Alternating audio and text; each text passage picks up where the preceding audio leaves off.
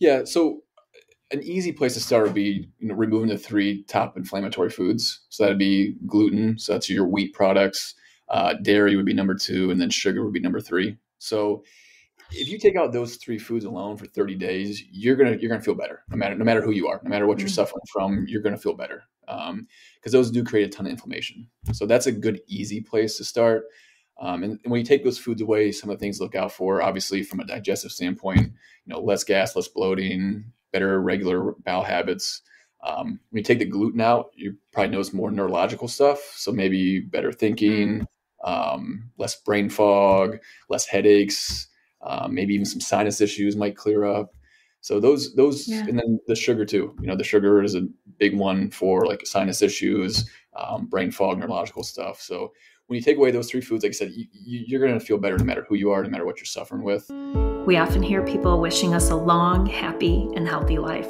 But what if the length isn't what matters most? What if instead it's the breadth, depth, and purpose of each day that matters most? Welcome to the Live the Width of Your Life podcast. My name is Annette Ardelian Kuzma, and join me weekly as I interview guests who made changes in their own lives to live more fully with intention, gratitude, and joy.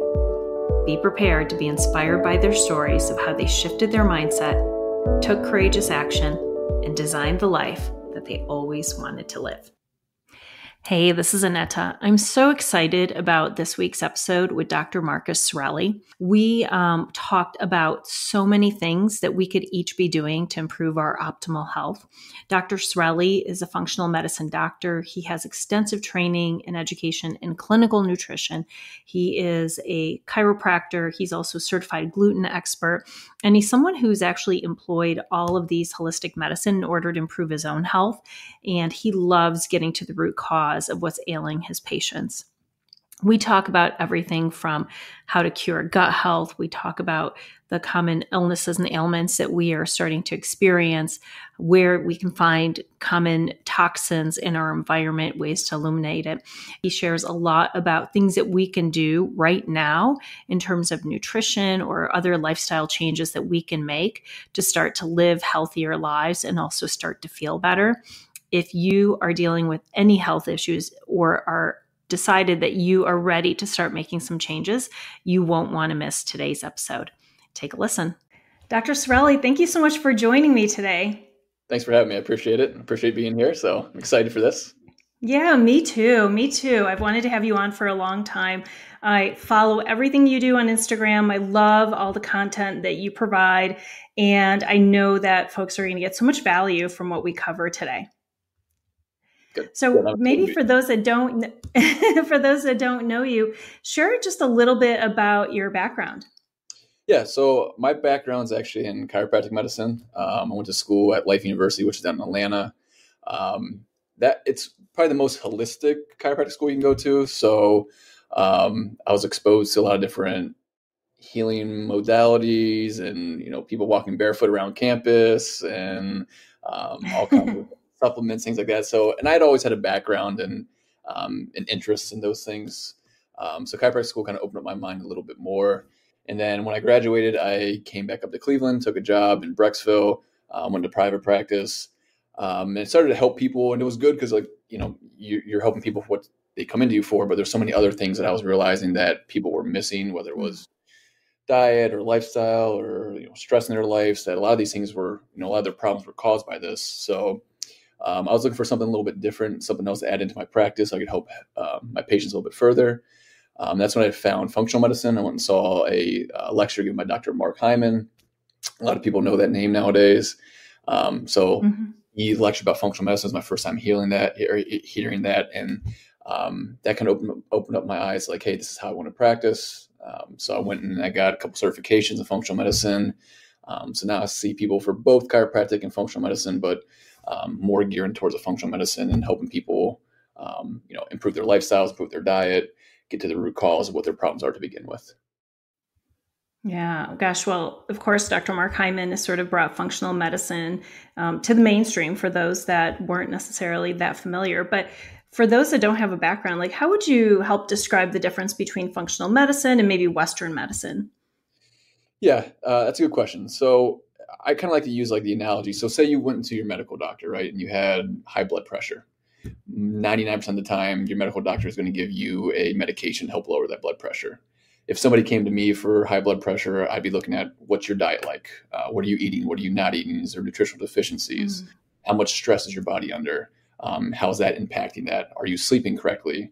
Are you being exposed to a lot of toxins? So I always like to dive a little bit deeper. That's kind of how I describe functional medicine. We're actually looking for the root cause of why these problems are happening to begin with, not just, hey, let's give you medication, let's put a band aid on it, um, but really find those mechanisms of why the body's breaking down and why these side effects are happening to begin with.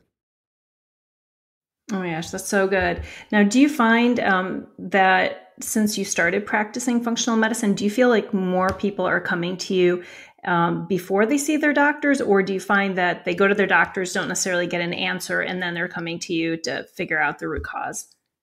Yeah, most of the times people have been to uh, three, four other doctors before they come to my office. Um, so they tried medication or maybe surgery or you know maybe some lifestyle changes, but not enough. So most of the time, people who walk in, these are the people who've kind of exhausted all their options at this point, um, looking for something a little bit different that they haven't had before.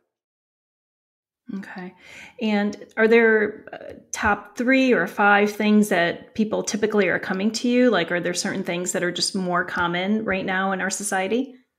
Yeah. Um, gut issues are the, the, number one thing I see mm-hmm. people for. So whether that's IBS or, you know, constipation, diarrhea, um, acid reflux, bloating, um, inability to handle certain foods, food sensitivities. So that that's by far number one. Uh, what I see people for.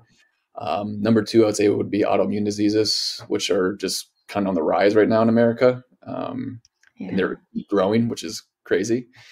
Um, but yeah, autoimmune would be number two. So whether that's you know diabetes or lupus, or I mean, there's gosh, there's hundreds of them. So the list is pretty huge. Um, so that'd be probably number two. And then there's a lot of people who do come in that are just looking for you know optimal health, wellness. Um, you know, I saw a patient just before we hopped on this call here who's just felt pretty good. Diet was pretty good, but just wanted to see, hey, do I, am I eating the right stuff? Can I add some stuff in? Can I take away some supplements? Mm-hmm. Um, so I like those patients. Those are the fun ones um, that don't come in that are and have a million problems going on. Um, but those are the fun ones too. The ones that do give you challenges, and they're, they're always fun to figure out what is going on here. Why are these people having these problems to begin with? Yeah, gut health is so common, and I know myself when if there's something going on with my gut, I just don't feel right overall, right? It impacts my ability to think. Sometimes I have foggy um, brain, and and so um, what would you say are some of the things you would do with someone who comes in experiencing maybe some gut issues? Like, what are some of the things that you typically do, either asking them questions or are there tests that can be done?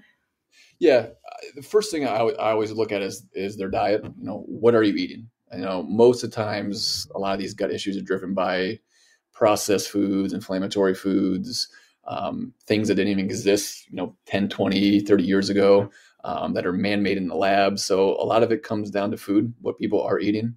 Um, sometimes it's, you know, past history of antibiotic use, which destroys a lot of that good bacteria in the gut. Mm. Um, that can cause yeah. major shifts. So that can affect the brain and, and um, thinking. So like you said, the, the fogginess or the brain fog um, anxiety, depression can be affected by that gut bacteria. Um, so we're looking at, you know, what kind of history do you have with antibiotics? Um, also looking at just organ function. So is the liver, gallbladder, pancreas working the right way? Is the stomach working the right way? Is there anything bad in there like parasites or pathogens? So any history of, you know, foreign travel, maybe you picked something up when you went to Mexico mm-hmm. and didn't realize it and brought it back. Um, so I use a comprehensive stool analysis, which is a test that looks at all those things, uh, looks at the balance of the bacteria, all the organ functions, um, looks at anything weird like parasites, pathogens, fungus, disease. Um, that kind of gives me a picture, at least gives me a starting point to say, hey, here's what's going on. Here's what we can do from a natural standpoint to help fix some of these things. Um, so no drugs, no medications. We're using, you know, herbal products, supplements, um, lifestyle changes, kind of put your body back into that healing state. Wow. And so when someone comes to you and say they do have maybe some gut issues and you work through with them, like how how long does it take before you can start to feel better? Is this like a long process or can you start to see some benefits right away with making some um, some easy changes? Sure. Um, most of the time, I mean, you'd be surprised, right? I mean, it depends on how long somebody's had issues for. Um, the gut is one of those areas in the body that can regenerate pretty quickly as long as you take away those stressors that are causing the damage to begin with. Um, so most of the times, people do notice a change, whether it's you know less bloating, less gas, things like that, within the first month. Um, now, again, if somebody's had digestive issues for four decades, it might take a little bit longer than that. Um, but people do notice a change pretty quickly in terms of know better bowel movements, less bloating, less gas, um, able to digest food a little bit better. So it comes down to case by case basis because everybody is different. But I would say within at least a month, you should notice some kind of change um, in terms of symptoms. Yeah. Isn't it crazy when you said, and I know you're kind of maybe half joking about four decades, but there are probably people who live a majority of their life just not feeling good. Oh, like, have we, do you think that as a society we forgot that it's not natural to not feel good in our body? Yes. Yes, absolutely. I think we kind of like almost make it to the point now where it's, it's, we normalize not feeling good because so many people don't feel good. Um, yeah, which is not. I mean, it's it's not normal to have these things. It's not normal to have gas and bloating and brain fog and fatigue and skin issues and all that. That's that's not normal. But you know, so many people do have these things that it has become the norm, which is kind of scary to a sense. Yeah, it's crazy. Um, I, I, think of you know sometimes I know I don't do well with cheese, and I think that it's like seventy five percent of the American population has is lactose intolerant or probably has some symptoms when they eat dairy. But you know a good charcuterie board and uh, it just tastes so good right? So we put ourselves sometimes in these situations where you know you're not going to feel good. But i think the point is that if you know something doesn't agree with you you know how do you start to identify what might be the culprit? Like say they they don't come to you but they're like gosh maybe my stomach doesn't feel great after i eat. Like what should people start to look for in terms of um, making some adjustments just on their own? Yeah so an easy place to start would be you know removing the three top inflammatory foods. So that'd be gluten so that's your wheat products uh, dairy would be number two and then sugar would be number three. So if you take out those three foods alone for 30 days, you're gonna you're gonna feel better. No matter no matter who you are, no matter what mm-hmm. you're suffering from, you're gonna feel better. Because um, those do create a ton of inflammation. So that's a good easy place to start. Um, and, and, when you take those foods away, some of the things to look out for, obviously from a digestive standpoint, you know, less gas, less bloating, better regular bowel habits. Um, when you take the gluten out, you probably notice more neurological stuff. So maybe better thinking, mm-hmm. um, less brain fog, less headaches, um, maybe even some sinus issues might clear up.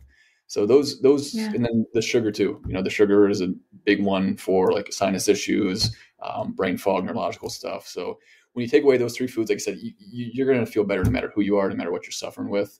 Um, so that's an easy mm-hmm. place to start. Um, if you want to do it from a dietary standpoint, a lot of people are chronically dehydrated too. So I always say, hey, how much water are you drinking? Um, you know, coffee mm-hmm. doesn't count water, tea doesn't count as water, soda doesn't count as water. So yeah, um, that's another make, making sure you're you're getting the water on a daily basis. So two easy things: oh, remove gosh. some bad foods and add some water in.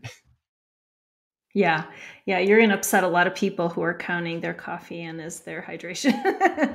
no, it's so, one of the things I noticed, and so we have a lot of gluten um, insensitivity in our family, um, my daughters and me, and especially in the States. But when I go to Europe, and I just notice that I can consume maybe a croissant or some bread or some crostini, it, I just don't feel the same when I consume wheat just wheat overall in um, in foreign countries as compared to the states. So can you explain a little bit, maybe like is it the way we're producing the wheat or what is it more gluten in our wheat content? Like what what's causing some of these challenges for us? Yeah so there's two two big things. Um, one is something called glyphosate or roundup so you've probably heard of roundup before which is the the chemical they spray mm-hmm. on plants yep so what they do in America, and glyphosate's banned in Europe, so you're not allowed to use it. You can't spray it on, on any kind of produce or, or any kind of wheat products. Um, of course, here in America, we allow that to happen. Um, so what that does is actually they spray it on the wheat right before they harvest it, and it basically freaks out the plant, thinks it's dying, so it releases more gluten. So we actually have more gluten here in our wheat products than you would have over somewhere in Europe. Um, and then the other mm. big difference is that the wheat we use here is different from the wheat we use or that's used over in Europe. So in Europe, they use something called old wheat. Um, here we use a hybridized version that's called new wheat, um, which is harder for us to digest, harder for us to break down. Our bodies aren't used to having that. So that's the other big kind of difference between um, things here in America and things in Europe. Um, I just got back from Italy and I could eat pasta and pizza and it did not bother me here. If I did that in America, or it didn't bother me there, if I did that in America, it would just destroy my wow. gut and I would not feel good. So there is a huge difference. And a lot of people notice that when they go over to foreign countries, hey, I can mm-hmm. eat this, I can eat that here in America. It's so true. And I actually always feel like I I eat maybe a little bit more or I sample more foods that I wouldn't necessarily consume here on a regular basis. And I always feel better and I lose weight. And people are like, oh, you're walking a lot. No, I walk here, you know, and it's, is it, you know, what else happens when you have less inflammation from the food? How does that tie into things like weight loss or allowing your body to just function properly? Yeah. So the more inflamed you are, the more weight you hold on to. Um, toxins are stored and then toxins are stored into your fat cells. So more inflammation you have the more weight you hold on to the more toxins you have. The more toxins you have the more mm. sick you become. Um, so again kind of going back to like what's banned in other countries compared to here a lot of those things yeah. we're not allowed to have here. Or, or, or sorry we're not allowed, we have here that, that we're not allowed to have over there. So that does yeah. play a big role. So yeah the walking helps but it's a lot of those chemicals you're not being exposed to when you're on vacation as well Mm-hmm. Oh my gosh, such a good point. So you were just in Italy, and I'm sure you had a great time sampling all the delicious food. It's one of my favorite places to go. So, what else did you notice about um, just the lifestyle and um, in Italy versus compared to here? Things that you wish that we were able to incorporate more of in the states. Stress reduction, absolutely. I mean, that was there's. Mm. It's like time doesn't exist over there. It seems like um, nobody's nobody's in a hurry. You know, a, a dinner is a three hour event. Um, it's not like, hey, I'm going to scarf something down and get back to work. Work kind of takes the back seat. It's more about living life, which I think we need a lot more of that here. Um, it, it, just, it, yeah, this, the stress is probably the biggest thing. Um, you know, and, and on top of that, people walk a lot more. You know, they're not getting in their car to drive, you know, down to the grocery store. They're going to walk down the grocery store. Um, yeah. There are a lot of people are stopping at the market that day and buying their produce and their their meat to cook it that night. So a lot of it's more fresh. Um, but I think the biggest thing is just yeah, stress. Nobody work is a priority, but it's not like how we make it here. We're not stressed out about it and mm-hmm. one event to the next. Um, it's a lot more relaxed, chilled lifestyle, which again, Americans need that, especially nowadays. Oh, for sure. So, what are some of the things that you're going to incorporate in your own life? You know, um, because you you did come back, so it's good to have you back in the states. You can't we can't stay with over there necessarily, but what are some of the things that um, you're going to try to do just to make sure that you hold on to that? Um, I think so. Dinner to me, I mean, dinner to me has always been an important thing. It's something like eh, growing up as a kid, we've always sat down as a family, and and you know, eh, but grown up to, you also had sporting events, and I, am the youngest of five boys, so one brother had this, another brother had this. So to me, it's just like slowing down, taking your time, um, you know, yeah. being around loved ones and, and, friends and family. I got, I got to see some friends when I was over there, which was nice too. Um, so yeah, just the biggest thing I think is just slowing down, appreciating your food. Um, I already eat pretty clean and, and, organic anyways, but just making sure my food sources are good. I know exactly where things are coming from. Um, yeah, I think the biggest thing is just kind of slowing down, appreciating life a little bit more, yeah. not being on, not being in a rush to go to the next thing or the next event, or you know, feel pressure to do something when you don't want to. Right. Oh my gosh. Well, of course, stress is tied to so many chronic illnesses and and um, cause of us not necessarily feeling well, a lot of mental health issues. Um, but you mentioned something a couple times about toxins. So um, we know that toxins are around us, and we know about pesticides, probably most common, but what are some of the things that um, are maybe hidden that we're not necessarily aware of that we're exposed to on a daily basis? Yeah. Um, so, from a female standpoint, definitely cosmetics. That's one of the mm-hmm. worst industries. Um, now, the reason for that is it's kind of similar to what we talked about earlier. A, a, lot of those cosmetics are banned in other countries. We allow here in America. Um, I can't remember the exact number, but I think there's over 100, I think it's 184 different chemicals that are banned in cosmetics in Europe that we allow here in, in America. So oh it's a gosh. huge number. Um, and mm. those those cosmetics they're linked from anything to messing with your hormones to increasing your risk of cancer, um, autoimmune diseases. So that's definitely one big hidden source that people often miss and don't look at. Um, and, and, I would even put just makeup in there too. You know, we're talking about deodorants, um, even some toothpaste can be pretty toxic. Um, so that's, I mean, that's probably one of the hidden sources that people often don't look at. Um, mm-hmm. know, water is another one. You know, we should be drinking plenty of water on a daily basis. Um, if you look at different studies out there through different major cities, I mean, they're finding anything from cocaine and heroin in the water system to birth control pills, antibiotics to all kinds of different drugs. Um, so that's the thing I always tell people, you know, getting a good water filter is a good place to start.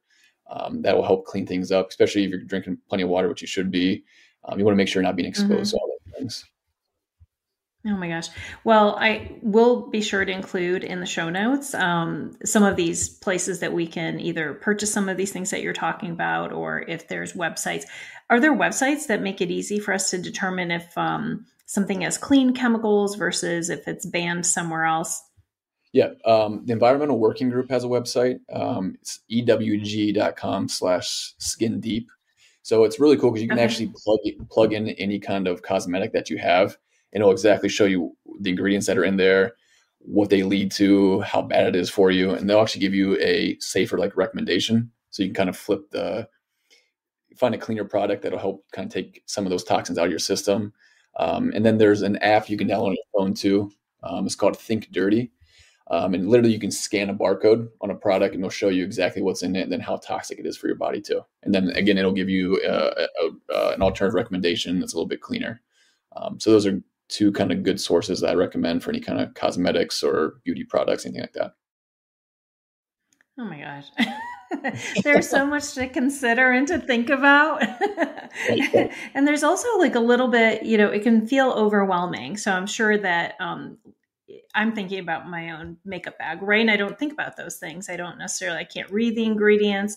You're assuming if you're purchasing it at a reputable store that it's okay to be used. But um, there are probably things that say that they're clean and maybe they aren't, you know, because I, I try to make some of those purchases, but um, I'll be sure to absolutely take a look at that link. Um, you guys have yeah. it a little bit easier. yeah, us guys have like, yes, a heck of a lot easier. Yeah. Uh, and you can totally go down a rabbit hole with those things too. I mean, you could, you could, right. You could spend hours and hours looking at stuff. Um, so always, so you know, start, start slow, you know, pick, pick the products yeah. that you use the most, whether it's, you know a foundation or a makeup or a um, lipstick something like that enter those first and see and then slowly start to mm-hmm.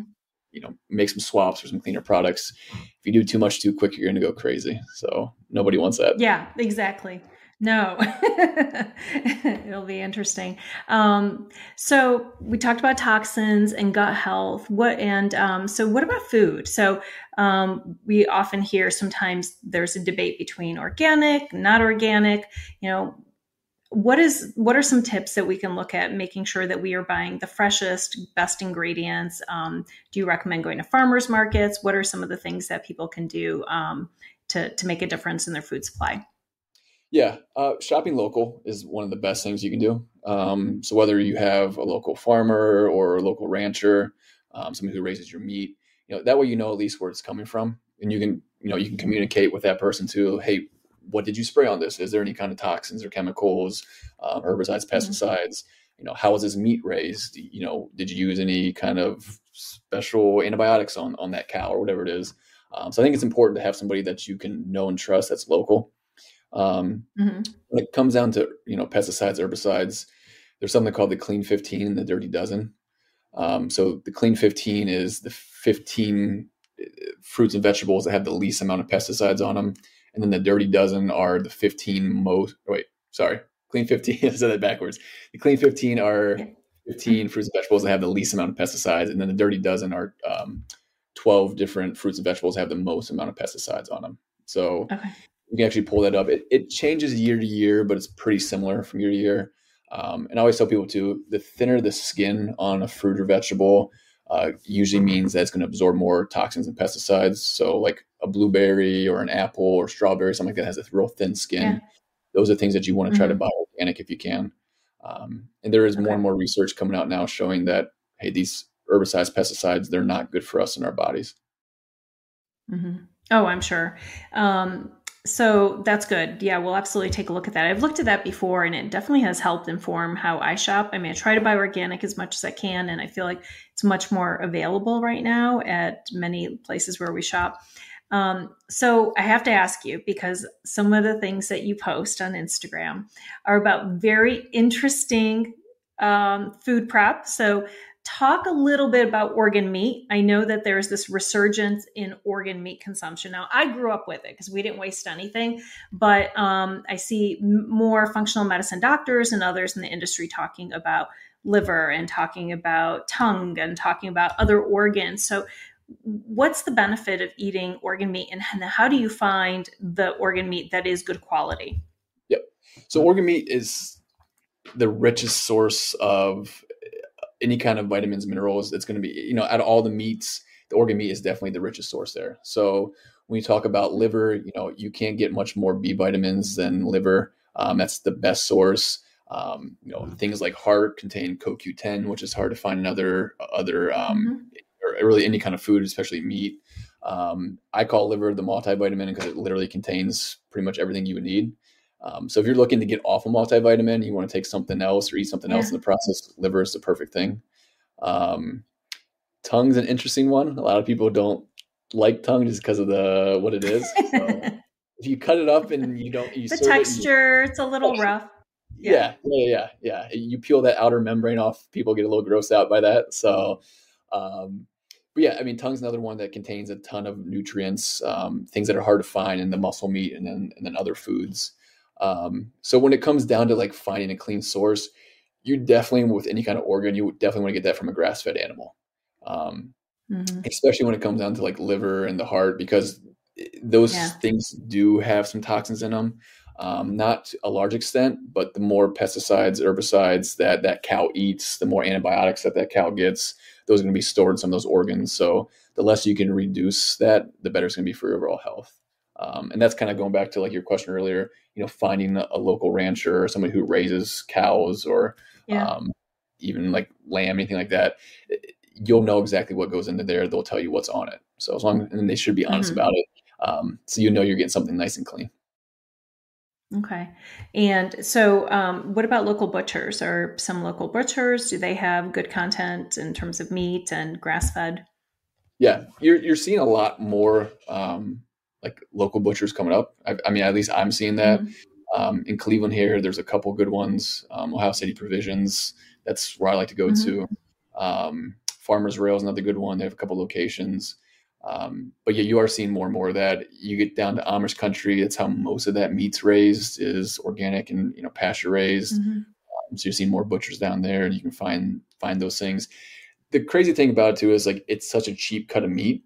Most people don't want it, so sometimes you can get these meats for one two dollars a pound um, which with wow. meat prices the way they are now it's super cheap compared to the, the actual muscle meat um, so mm-hmm. yeah it's super cheap nutritious for you and if you cook it right it does taste good yeah. Oh, I love liver. So, like, what size portion do you need to eat? Should be you be eating this daily? Like, do you eat liver and other organ meats daily, or is it a couple times a week? Yeah, liver can get so there is a lot of vitamin A in liver. Um, if you do have too much vitamin A, that can get a little toxic. So if you are going to eat okay. liver on a regular basis, I always recommend like two, three times a week. Um, that way, there is okay. no toxic issues that happen to where you cause any kind of problems. Mm-hmm. The rest of those, though, like your heart and your tongue, um, there's no limitations when it comes to that. You could eat those daily and not have any problems there. Okay, interesting. All right, well, you heard it first here. I think everyone's going to go out and grab some stuff. We see all that. Like, I think that, um, it, you know, growing up, my family's from former Yugoslavia. We, every time they would um, get something from the farm or back home, they would always, you know, slaughter an animal and you just saved everything. And I remember eating all of that and everything was prepared so great. But I think that then coming to the States, it was like, it's not something I necessarily talk to people about at school. Like, yeah, we had liver and gizzards and heart, and you know, but it's interesting to see that that's coming back now as a resurgence, um, and uh because uh, it really is good food. Yeah, yeah, yeah, and yeah. even kind of going back, like we were in Italy, we, I had, you know, I had intestines. That was one of the things I ate, and um, we had yeah. heart one day, and and cow or cow tongue was on the menu. So it, it is a lot more common in in other countries. Um, I think it, we're just squeamish here. We don't like trying new things.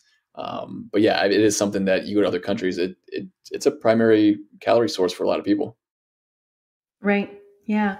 So, um, if someone wants to work with you, and what is the best way that they would reach out to you, or how would they learn more to even decide whether you know they should be considering functional medicine doctor? Yeah. Um, I have a so I have a blog on my website. So I usually post about certain conditions, um, common ones that people have. Um, also, I'm pretty active on social media too. I try to put out as much content out there as I can in terms, kind of same things, certain conditions, um, things to look out for, signs and symptoms that things are going wrong in the body. Um, so my website, you can check me out there. It's www.tbhfunctionalmedicine.com. Um, and then my um, name on social media is, oh gosh, at drmarcuscirelli.com or dot .com is that at Dr. Marcus Cirelli. Um, that's also somewhere you can find me too. So I think that's, there's so many different functional medicine doctors out there now. It's becoming more mainstream that you can find a lot of people that are talking yeah. about these things. Um, and holistic health in general, just kind of exploding. Um, people don't want the yeah. band-aid solution anymore. They want to, they don't want to be on medication. So they're looking for alternative sources of healing and modalities to kind of get them better. Mm-hmm. That's so good, and we'll include all that in the show notes. So, um, one of the things that that I love to talk to my clients about is the blue zones, right? Because people want to live a really good quality life. They want longevity. They don't want to just be barely surviving. They want to be thriving in their life and to live long, active lives. So, I know that we talked about a couple of things the stress reduction, we talked a little bit about food, but Let's talk about some of the other things that, in addition to that, from a functional or optimal health perspective, you know, the sense of purpose in life and a strong community. So, um, is that something that you talk to your clients about as well? Like, go beyond the nutrition and talk about some of the other things they could be doing to um, maybe reduce their stress or just to create this greater sense of purpose in their life? Yeah, I think everybody needs a community you know like-minded people you know people who make you laugh people who you know pick you up. Um, I think too many people stick around people for the wrong reasons, whether they're old friends and then they bring too much stress and drama to their lives. Um, so yeah, I think finding the right people to be around is a huge component to health. Um, and that even goes to yeah. spouses too. You know, if you have a bad spouse, you know, I, I work with a lot of male and female clients, but uh, a lot, a lot more female clients. Um, guys don't like coming in until they're absolutely broken and they can't function anymore. Um, but the female client it's sometimes it's challenging because you know they want to make these changes in their lives and their husband might might not be on board which makes it a lot more challenging mm-hmm. when it comes to you know making diet changes or working on stress so um, i think if you are going to try to go on any kind of healing journey it is important to have not only a practitioner supporting you but somebody else there too yeah. um, that's in your corner that you can you know rely to because sometimes healing's tough you have to go through some stuff that you've been through in the past and uh, it can be challenging so having somebody there is good. Um, you know, having people who've gone through something similar to that is huge too. Um, but yeah, I, I, think community is uh, something that's often missed in the world today. Um, I think part of that's technology. We're we're so in our zone when it comes to technology. You know, yeah. people, don't pick, people don't pick up the phone anymore and call anybody. It's always a text message, or you know, they don't just drop in to see people anymore. It's always a phone call. So why not actually go spend some time with them? Human connection is is huge and again it's i think it's often missed when it comes to any kind of healing. Absolutely absolutely. Um, so what are what encourages you? So you work with clients you get to see people and you're obviously helping them on their healing journey. But is there anything more at a macro level or globally that is encouraging you right now um, in terms of people seeking healing or seeking to take control of their own personal health? Yeah i it, that's that's a, yeah, that's a good question. Um, you walk around and you see people that are just sick everywhere you go, right? I mean, look at look at the numbers. You know, one out of every three American is obese. Two out of every three Americans overweight. So mm-hmm. that right there is something that we have direct control over that, and it comes down to your diet and your lifestyle and what you're doing on a daily basis. Um, you know, the medical bills are not getting any cheaper. You know, we spend so much yeah. money on medical compared to other countries; it's kind of insane. So mm-hmm. if, if, we can reduce some of that burden by you know living healthier, eating healthier, um, that's part of what drives me. I want to inform people that hey, you don't have to be sick. You don't have to feel this way. Um, this is not normal to have these signs and symptoms. Something's going wrong in the body. So I, I think, especially here in America, you know, we need to open up a little bit more, open up our eyes, and figure out you know, what's going on. Um, so that's one of the things that drives me. I, I think it just people being sick and, and there's solutions out there that a, lot of doctors don't talk about because it doesn't make money. And if it doesn't make money, mm-hmm. then they're not going to talk about it. Um, you know, and a lot of times things I talk about people, they're free, you know, stress reduction, breathing exercises, meditation, right. cold showers. Those are all free things. Um, you mm-hmm. know, getting outside in sunshine, that's free. Being around loved yeah. ones, that's free. You know, it's, it's a lot of stuff that you can do that it doesn't take much effort and time and money, um, but it has a huge impact in overall health.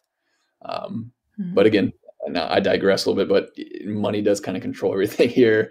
Um, so it does come yeah. back to that. And, you know, it, big pharma controls a lot of the things that goes into even the, the, the education that medical doctors are getting nowadays. Um, so if we could get away from that and just focus on, you know, real healing the way it should be, um, that's going to have a huge impact on a lot of people. Yeah. Well, actually, that's an interesting um, point that you bring up about the education in the medical system. I know that um, in terms of nutrition and food as medicine, it's not. Um, I don't think that the in medical school that that actually is a large part of the education. I'm not sure what the number of hours is, but I remember reading something and I don't want to misquote it, but it was really low in terms. I know that as a health coach, I received you know much more education in terms of um, nutrition and food as medicine. Do you see that changing at all or do you see any doctors i don't know if you're talking to any doctors or ever collaborate with them where they are seeking to learn more? Yes and no. Um, the answer to kind of go back four hours is what medical doctors get in terms of um, nutrition training so four years of school and you get four hours what can you tell a patient yeah. in that kind of thing you know you don't get enough education yeah. to educate somebody on that um, mm-hmm. i think mm-hmm. there is starting to be a little bit more of a shift um, i think some of these younger doctors that are coming out now are definitely more in tune with hey diet does play an impact on this you know if you eat less inflammatory foods you're going to recover from a surgery better or you're going to have less chance of heart disease so i think there is start you're starting to see a shift um, i think mm-hmm. it's just mm-hmm. really slow um, you know, yeah. you you ask some of these old school doctors if diet has any kind of role in disease, and they're still going to tell you no, which is insane to me. Right. Um, but yeah, I, a slow shift, but probably not fast enough, not not enough of what mm-hmm. we need. Yeah. But it's interesting because I think you mentioned at the beginning that you were seeing patients and you wanted to be able to treat them holistically and you started seeing things beyond what they were originally coming to you. And I know Dr. Mark Hyman started the same way, Dr. Andrew Weil. You know, there's so many medical doctors who then were realized that they weren't able to treat their parent their patients or they weren't necessarily getting better. But um it's still a little bit slow because I don't I know that the the cur- curriculum has not changed necessarily uh, to keep up with maybe the demands there. Yeah. Yep. Yeah. Um, so we talked about what your what drives you and what you're optimistic about. Anything that really concerns you in terms of things that people should really take a look at right now and make some changes in their life. Um. Ooh. Well, you mentioned autoimmune, so I know that that continues to increase with no real treatment, right? I mean, that's kind of the point of autoimmune is the definition is that the body is attacking itself, Correct. which is not natural. No, no. What was the question again? Can you repeat that one more time? I'll make sure. yeah, just if there's anything that um, that really has you concerned, that you want to make sure that whoever is listening says, you know what, maybe I will take this a little bit more seriously and either look at the toxins in my makeup or get a water filtration system because the water supply. You know, if you had to pick maybe the top three things that people could do today, uh, what would you recommend that that be? Yeah. Um, so top. So one, I would say, you know, eating a diet that's full of whole foods, things that aren't processed, that comes out of a can or a box. I think that's one easy yeah. step to take. Um, mm. now, you know, to go further with that, if you want to do it organic, yeah, that'd be even better. But at least starting with real whole foods, I think that's the most important thing. Um, you know, what's at the end of your fork is going to impact your health the most. So, what are you eating on a day to day basis? Um, you know, I think it's okay to have some cheat meals here, here and there. I'm not perfect. I don't think anybody should be perfect. Um, I always like to use like the 80 20 principle with people. Um, mm-hmm. But yeah, I think food is the number one thing that people need to look at and figure out hey, what am I actually putting in my body? What is it doing to my body? Because food is information. Everything you eat is going to turn into information in your body. So if you give your body real whole ingredients, it's going to give you better health outcomes. If you feed it junk, you're going to feel like crap. And that's that's mm-hmm. that. There's the science there to prove it. There's no arguing that. Um, yeah. Number two, I, I think again, kind of going back to the whole water thing, um, I think you know 74% of Americans are chronically dehydrated. Um, so it's a huge number. Oh my gosh. it's insane. It's insane. Can, yeah. So, and I've heard various things. You know, I think that the standard has always been, oh, 64 ounces. But then I've also um, studied that actually half your body weight um, in ounces. So, what what do you usually tell your clients? Like, what's a good range? Yeah, I, I tell people so half your body weight's always been a good like kind of gauge. Um, but I mm-hmm. like my my patients to have at least like three clear urinations a day. So when you pee, okay. you you should see it nice and clear. You shouldn't have maybe a little bit of a yellow tint to it, but you shouldn't have that dark yellow mm-hmm. color. Um, right. So you know, you want to have one in the morning, one in the afternoon, one in the evening of nice clear clear peas. If you're going a lot more than that, and you're having you know six seven, that means you're drinking too much.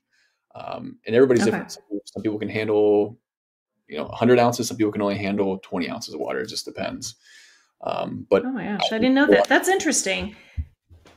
Yeah, yeah, I think water intake's huge and it's something that's often overlooked. And again, kind of going back to that, it doesn't cost anything. Water's so readily available to everybody, um, but it is a huge, huge component that's often missed.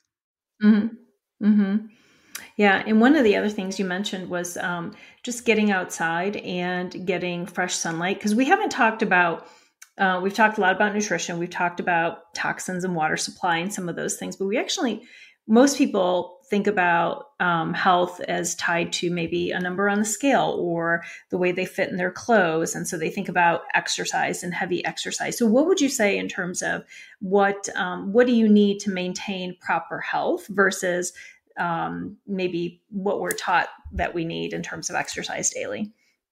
Yeah, I think you need, in terms of exercise, I think you need like a fine balance, right? You don't have to go to the gym five days a week and work out and and and you know lift heavy weights. Um, you know, in, in, my opinion, you know, walking is a form of exercise. Yoga is a form of exercise. Mm-hmm. There's so many different things out there you can do. Um, it doesn't have to be weightlifting. Now, weightlifting is one of the best things as we age, uh, especially you know maintaining muscle mass. We do lose muscle mass as we get older, um, but you don't have to go to the gym and, and, work out. You know, like a meathead, like most people think you have to do. Um, but yeah, I, I, think exercise comes in all different forms. Um, you know, biking, hiking, all those things. Um, so I tell people, you know, tr- just try to do something on a daily basis to move your body. Yeah. A lot of us sit at a desk for eight hours. Um, we don't move mm-hmm. enough. We go f- from work to home to sit at the, the couch and watch four hours of TV, then we go to bed. So, um, right, something something easy, just move your, your body on a daily basis. That's an easy place to start to make sure you're getting some kind of mm-hmm. exercise mm-hmm. in your life. Absolutely. And I always tell clients to do it out. If you can go outside, you're getting your sun sunshine at the same time. You're getting some fresh air. Helps from a stress reduction perspective too. Um, so Let's talk a little bit about things that maybe as we start to age, things that start happening. And so I know you see a lot of female clients. So do you have female clients that come to you maybe with some hormone challenges um, as they're either entering perimenopause or menopause? And, you know, what is some advice or things that we could do if we're in that stage of life? Yeah. So again, you guys have it a lot harder than us males. Uh, yeah. Um, menopause, obviously, that's it's something you can't stop, right? As a female, it's going to happen. No, it's just a matter of when. Um, so there's a lot of things you can do to help support that from a natural standpoint. There's a lot of good herbs out there um, that can help with, you know, like the night sweats is a big one that a lot of females tend to experience. Mm-hmm. Um, sometimes cramping is another big one. Um, so certain certain um, um, herbal products are great. Black cohosh is really good. Um, there's something called cramp bark, which is another herb that's very good. so again, you can't stop these things, but you can at least support the systems as you're going through these changes that way it makes it easier for you um, now in terms of you know the sexual desire sometimes drop too as you stop producing estrogen when you go through the menopause cycle there so um, there's certain foods that can actually increase that um, yams are a great source of natural estrogen so you can bump that back up um, so start increasing more yams in your life you know a couple times a week um, you know when you get older too this is male and female as i kind of mentioned you start to lose muscle mass um, so that's where yeah. you know, some form of weight bearing exercise comes in there too to help out. Um, cogn- cognitively, we start to decline a little bit too. Um, so a lot of mm-hmm. good protein in your diet, get older, especially with the age of 75 is extremely important. Um, mm-hmm. Yeah, I mean, there's there's yeah. all kinds of stuff to do, but again, we often neglect these things. Um, and, and, I often find people, when people retire, you know, they go from being so active and then they go to sit on a couch all day.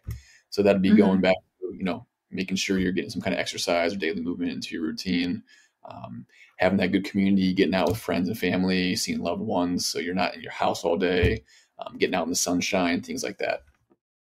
Yeah, gosh. And the other thing that came to mind for me is just getting older. You talked about cognitive um, decline, and I know we start to lose gray matter, and that's where things like meditation are very helpful because you can actually reverse some of that loss. But are there things um, foods that we should be aware of, either things that we should add or maybe things we should remove from our diet for dementia and Alzheimer's um, that, you know, kind of keeps us sharper longer and maybe slows down those illnesses? Yeah. Um, so from foods to add in, uh, definitely your omegas. So omega threes, which is your fat. Those are the good fats. So they come from, you know, salmon, avocados, nuts, and seeds. Um, you can also take this in yeah. supplement form too that's one of the biggest ones. Your brain's mostly fat, so um, you want to make sure you're giving it plenty of fat, especially as you age. Um, antioxidants are also very important. So blueberries, strawberries, those are really good sources of antioxidants. Help fight off free radical damage in the brain. Um, from a, what to take away, um, they're calling dementia, Alzheimer's now. They're calling it type three diabetes. So sugar oh is one of the worst. Okay.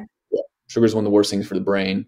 Um, directly decreases the gray matter that you mentioned, um, mm-hmm. stops those neurological inputs from firing the way that they should. So, sugar is definitely one thing you want to try to stay away from, or at least limit how much you're having um, on a weekly and monthly yeah. basis. Um, that's the first food. Anybody comes to my office that has Alzheimer's dementia, that's the first food we take out. You got to get off the sugar because mm-hmm. um, it is just so inflammatory for the body. Um, and then the last, you know, kind of food to take away is just processed stuff um, yeah. the stuff we shouldn't have. So the, the, bad fats in there, the bad oils that are in there, um, which are mostly you know found in your processed foods. Those are other things you want to stay away from because they are very inflammatory. Yeah. I mean, sugar, I think Dr. Mark Hyman, he says sugar is, is like treat it like a recreational drug. I mean, it's really bad for you. There's absolutely zero benefit. It's going to wreak havoc on your body. You're going to have a chemical response to it. So if you use it, just be aware of it. And um, it's interesting because I think most people aren't aware of the added sugars in their everyday food. So if you look at, you know, I always tell people if you're drinking milk, look at the amount of sugar in just milk versus like a little bit of cream that, you know, or Greek plain Greek yogurt versus the stuff with the fruit on the bottom that has all those sugars in it, or tomato sauces, like salad dressings. There's so many things where if you just learn to read the labels, you would realize you're eating so many grams of sugar a day that you're probably not even aware of. Right, right. And the food industry is not dumb. They they add sugar to these foods for a reason. Right. Sugar is very yeah. addicting. It's it's you look at brain scans, and it's actually more addicting than, than cocaine and, and heroin, um, which is even scarier. Yeah. So um, these these you know food engineers that design foods and food products they know exactly what they're doing they're putting enough in there because they want you to become addicted to the foods so you keep eating them you keep buying them um, so yeah, yeah, sugar it's there sugars in foods that you would be surprised i mean sometimes you pick a bottle of water and there's sugar added to it it's like why is there sugar in a bottle of water shouldn't this just be water it's it's it's right. scary. Yeah, it's yeah. one way to drink more, I suppose. right, right, um, I, I do think I do like a square of 85% dark chocolate. And I do think that is medicinal. Okay. I hope you come, agree. you agree with me on this one. I do, on one. I do. No, no, I do. I do. Yeah. When it comes to chocolate, the darker the better. Absolutely. Absolutely. Yeah. Yeah, just a little bit. Just need a little bit to go a long way.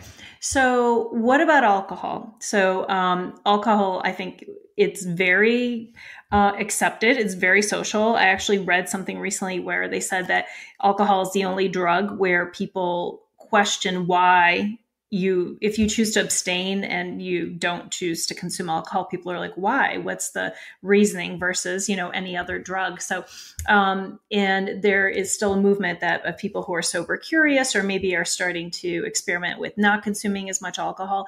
Do you see that shifting? And what is the tie to alcohol and maybe just optimal health overall?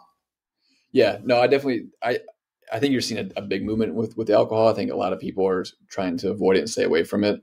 Um, mm-hmm. There's no health benefit to alcohol. I don't care who's going to tell you otherwise. There there isn't. Um, you know, wine does have some antioxidants in them, but the, the inflammation that's created doesn't outweigh the benefits. Um, mm.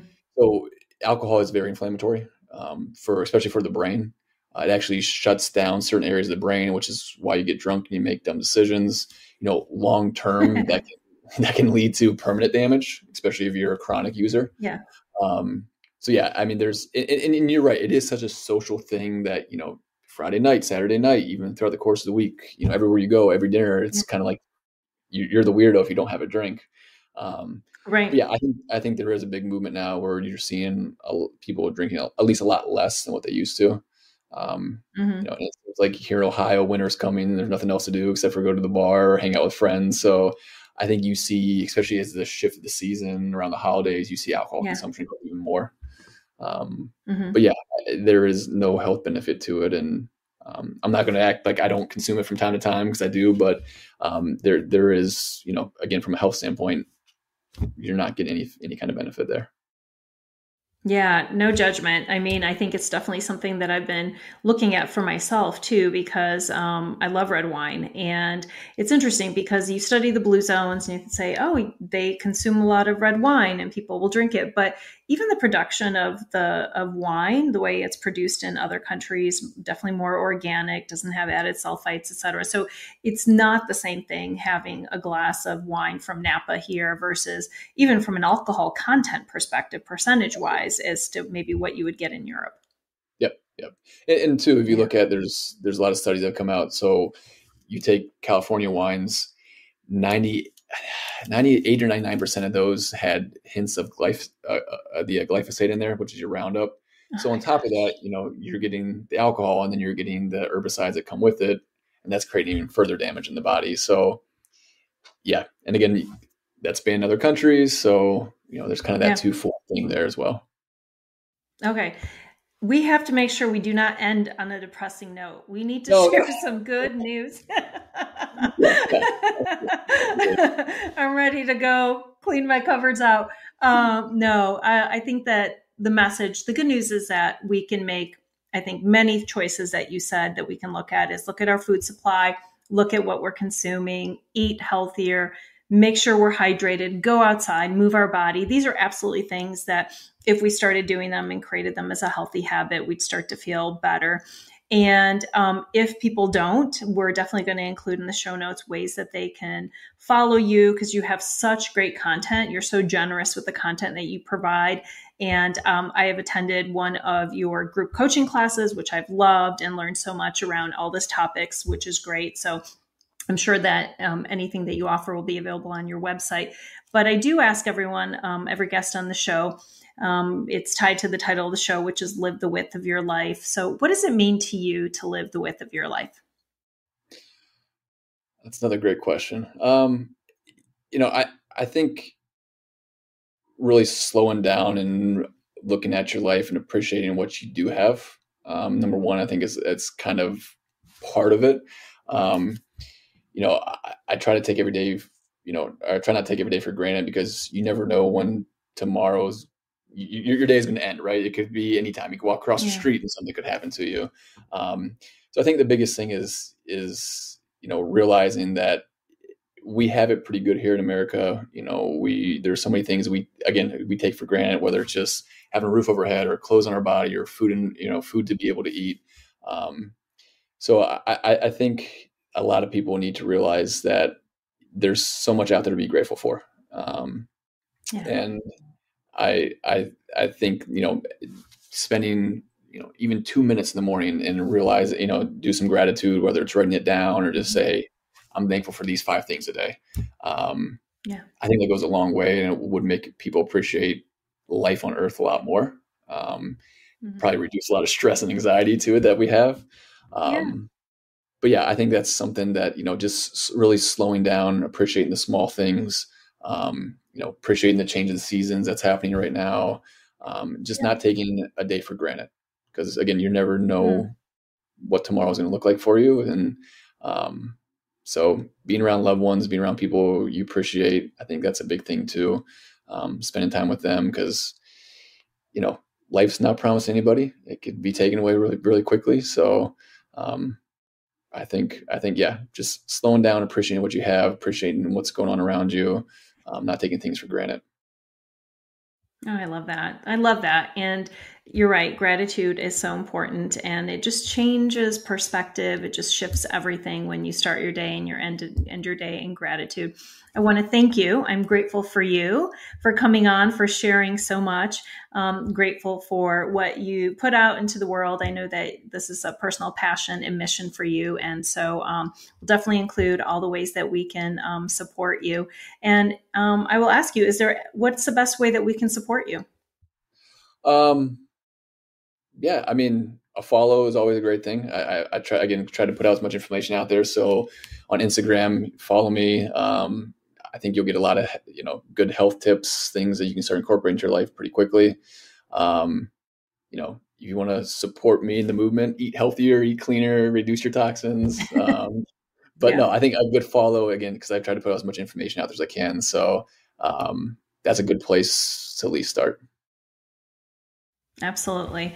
We'll make it easy for folks to be able to do it. Thank you, Dr. Cirelli, for joining me today and continued good luck. And uh, I will update you on my progress of all the things that we talked about today. awesome. Sounds good. Sounds good. Thanks for having me. I appreciate it. Of course. Have a good one. Thank you for listening to today's episode. If you're inspired to finally take courageous action on a personal or professional goal that has been on your heart for some time, then follow this podcast because every week we'll have intimate, authentic conversations with guests who have redefined success, created healthy new habits to support optimal health, and finally release the stories and limiting beliefs that kept them stuck in a life they didn't love. If you want to start or grow deeper in your own transformation journey, then I am happy to answer questions on a one on one 30 minute transformation strategy call at no cost to you. Head on to my website to book your slot today, and I will see you next time.